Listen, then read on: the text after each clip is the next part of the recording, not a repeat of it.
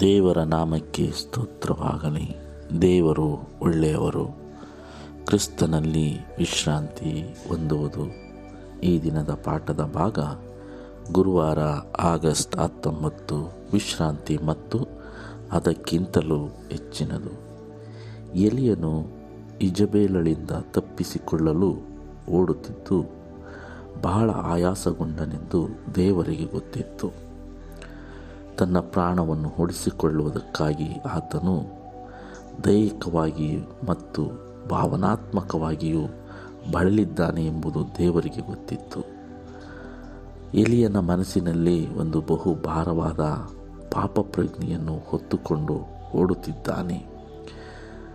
ಮುಂದೆ ಹೇಗೆ ಯೇಸುಕ್ರಿಸ್ತನು ಒಬ್ಬ ಪಾರ್ಶ್ವವಾಯು ರೋಗಿಗೆ ಯೇಸುಕ್ರಿಸ್ತನು ಸ್ವಸ್ಥ ಮಾಡಲಿದ್ದಾನೋ, ಹಾಗೆಯೇ ಇಂದು ಸಹ ದೇವರು ಎಲಿಯನ ಪಾಪವನ್ನು ಅಳಿಸಿ ಹಾಕಿ ಎಲಿಯನಿಗೆ ವಿಶ್ರಾಂತಿ ನೀಡಿದನು. ಅಂತಿಮವಾಗಿ ಎಲಿಯನು ಮಲಗಿ ನಿದ್ರಿಸಿದ ಮೇಲೆ ನಿರಾಳಗೊಂಡನು. ಒಂದು ಜಾಲಿ ಮರದ ಕೆಳಗೆ ಮಲಗಿ ನಿದ್ರಿ ನಿದ್ರಿಸಿದ ನಂತರ ಆತನ ಮನಸ್ಸು ಹಗುರವಾಯಿತು.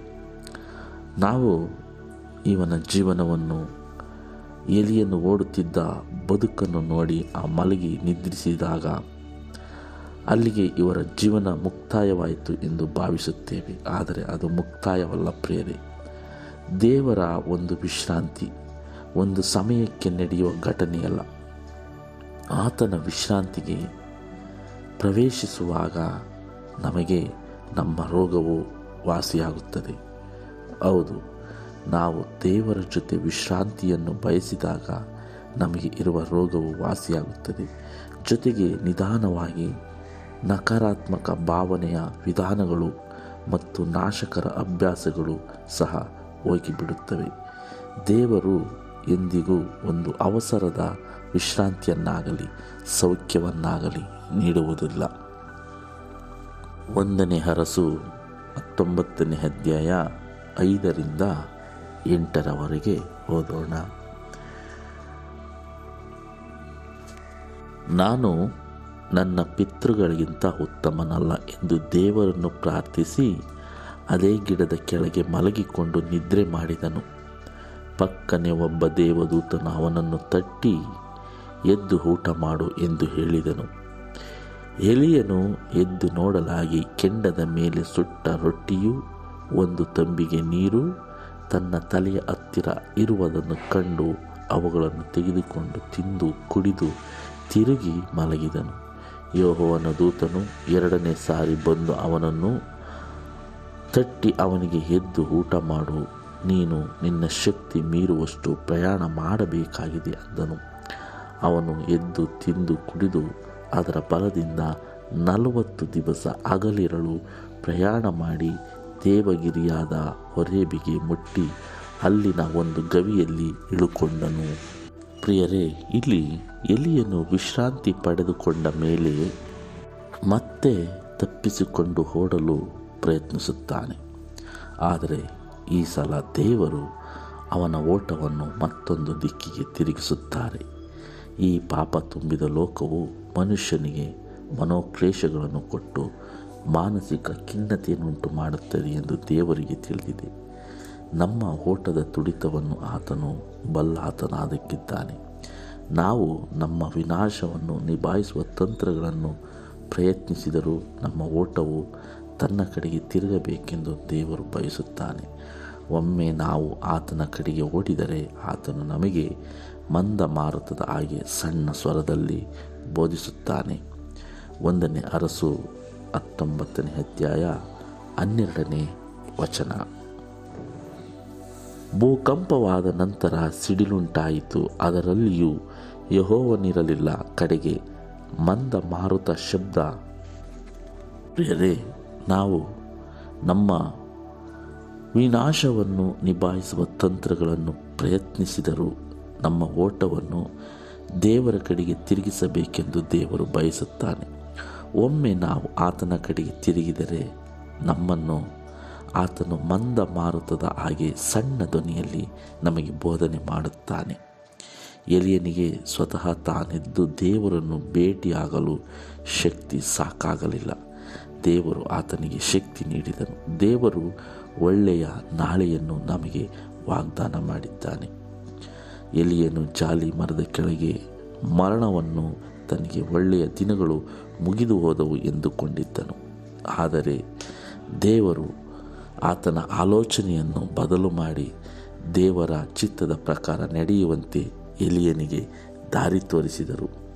ಎಲಿಯನಿಗೆ ಮುಂದೆ ಒಳ್ಳೆಯ ದಿನಗಳು ಇಟ್ಟಲ್ಪಟ್ಟಿವೆ ಎಂದು ದೇವರಿಗೆ ಗೊತ್ತಿತ್ತು. ಹೌದು ಪ್ರಿಯರೇ, ನಾವು ಸಹ ಒಂದು ಖಿನ್ನತೆಗೆ ಒಳಗಾದಾಗ, ಒಂದು ಮಾನಸಿಕ ಒತ್ತಡಕ್ಕೆ ಒಳಗಾದಾಗ, ನಮ್ಮ ಜೀವನದಲ್ಲಿ ಯಾವುದೋ ಒಂದು ಸಣ್ಣ ಅಗಾಧವಾದ ಘಟನೆಗಳು ನಡೆದಾಗ ನನ್ನ ಜೀವನ ಇಲ್ಲಿಗೆ ಮುಕ್ತಾಯವಾಗಿತ್ತು.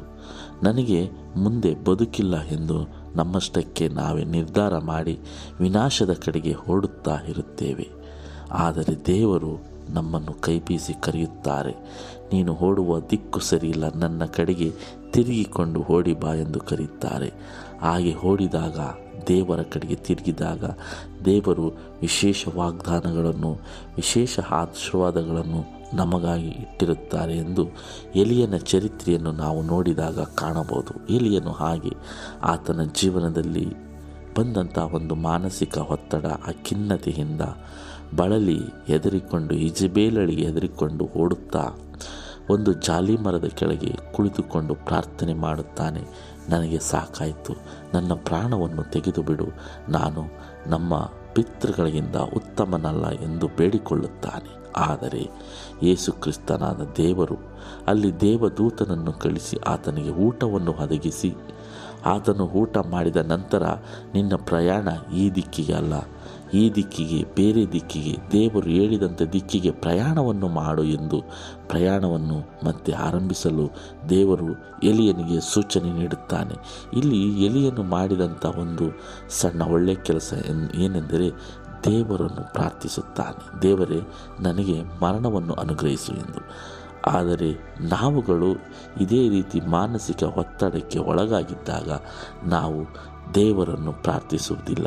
ನಮ್ಮ ಚಿತ್ತದ ಪ್ರಕಾರ, ನಮ್ಮ ಇಷ್ಟದ ಪ್ರಕಾರ ಓಡಿ ನಮ್ಮ ಬದುಕಿಗೆ ನಾವೇ ನಾಶನವನ್ನು ತಂದುಕೊಳ್ಳುತ್ತೇವೆ. ಹಾಗಾದರೆ ಎಲಿಯನ ಮುಂದಿನ ಪರಿಸ್ಥಿತಿ ಹೇಗೆ ಬದಲಾಯಿತು ಎಂಬುದನ್ನು ನಾವು ನೋಡೋಣ. ಎಲಿಯನಿಗೆ ಮುಂದೆ ಒಳ್ಳೆಯ ದಿನಗಳು ಇಡಲ್ಪಟ್ಟಿವೆ ಎಂದು ದೇವರಿಗೆ ಗೊತ್ತಿತ್ತು. ದೇವರ ಚಿತ್ತಾನುಸಾರ ನಡೆದು ಆತನ ವಿಶ್ರಾಂತಿಯನ್ನು ಒಪ್ಪಿಕೊಂಡರೆ ಪ್ರವಾದಿಗೆ ಸ್ವಸ್ಥತೆಯು ಬರುವುದಾಗಿತ್ತು. ಆಗ ಇನ್ನು ಆತನು ರಾಜರುಗಳನ್ನು ಅಭಿಷೇಕಿಸಬೇಕಾಗಿತ್ತು. ತನ್ನ ಉತ್ತರಾಧಿಕಾರಿಯನ್ನು ಆಯ್ಕೆ ಮಾಡಬೇಕಾಗಿತ್ತು. ದೇವರಿಗೆ ಈಗಾಗಲೇ ಎಲೀಶನ ಬಗ್ಗೆ ಗೊತ್ತಿತ್ತು. ಆತನು ಎಲಿಯನಿಗೆ ಮಗನಂತೆ ಇದ್ದನು. ಎಲಿಯನಲ್ಲಿ ಮತ್ತೆ ಪರಲೋಕದಿಂದ ಬೆಂಕಿ ತರುವ ನಂಬಿಕೆಯಿದೆ ಎಂಬುದು ದೇವರಿಗೆ ಗೊತ್ತಿತ್ತು. ಜಾಲಿ ಮರದ ಅಡಿಯಲ್ಲಿ ಹತಾಶೆಯಿಂದ ಅಪೇಕ್ಷಿಸಿದ ಸಾವು ಆತನಿಗೆ ಆಗಲಿಲ್ಲ. ಆದರೆ ಅಗ್ನಿಮಯವಾದ ರಥ ರಥಾಶ್ವಗಳ ನಡುವೆ ಪರಲೋಕದ ವಿಶ್ರಾಂತಿಗೆ ಒಯ್ಯಲ್ಪಟ್ಟನು. ಹೌದು ಪ್ರಿಯರೇ, ದೇವರು ಎಲಿಯನ ದಿಕ್ಕನ್ನು ಬದಲು ಮಾಡಿ ಆತನನ್ನು ಆತನ ಮುಖಾಂತರ ಎಲಿಶನಿಗೆ ಆ ಒಂದು ಎಲೀಶನನ್ನು ತನ್ನ ಉತ್ತರಾಧಿಕಾರಿಯನ್ನಾಗಿ ಆಯ್ಕೆ ಮಾಡಬೇಕಾಗಿತ್ತು. ಈ ಎಲ್ಲ ಕೆಲಸಗಳು ಎಲಿಯನಿಂದ ಸಾಧ್ಯವಿತ್ತು ಎಂದು ದೇವರಿಗೆ ಗೊತ್ತಿತ್ತು. ಆಕಾಶದಿಂದ ಬೆಂಕಿಯನ್ನು ತರುವ ಶಕ್ತಿ ಎಲಿಯನಿಗಿದೆ ಎಂದು ದೇವರಿಗೆ ಗೊತ್ತಿತ್ತು. ಆದರೆ ಎಲಿಯನಿಗೆ ಆತನ ಶಕ್ತಿಯ ಬಗ್ಗೆ ನಂಬಿಕೆ ಕಳೆದುಕೊಂಡು ಹತಾಶೆಯಿಂದ ಓಡು ಹೋಗಿ, ಓಡಿ ಹೋಗುತ್ತಿದ್ದನು ಪ್ರಿಯರೇ.